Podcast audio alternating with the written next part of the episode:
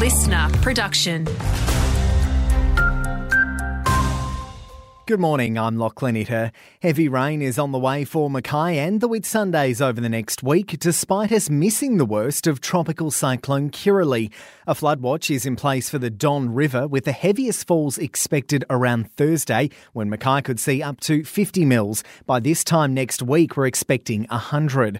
Meantime, Ergon crews from Mackay and Sarina have been leading the charge to restore power to Magnetic Island after the cyclone. There are still more than 4,000 properties in and around Townsville without power.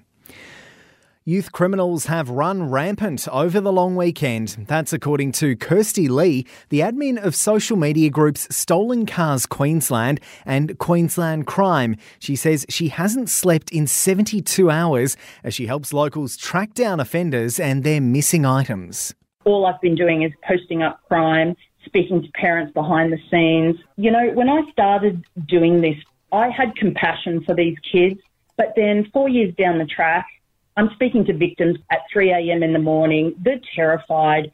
And three people have been taken to hospital after crashes on Mackay region roads overnight. A man and woman escaped serious injury after their vehicle rolled on Cape Hillsborough Road, while a woman and a boy were taken to hospital after a two car crash in North Mackay. Transport and Main Roads data shows an average of nine people a day in our region have been hospitalised after traffic crashes so far this year.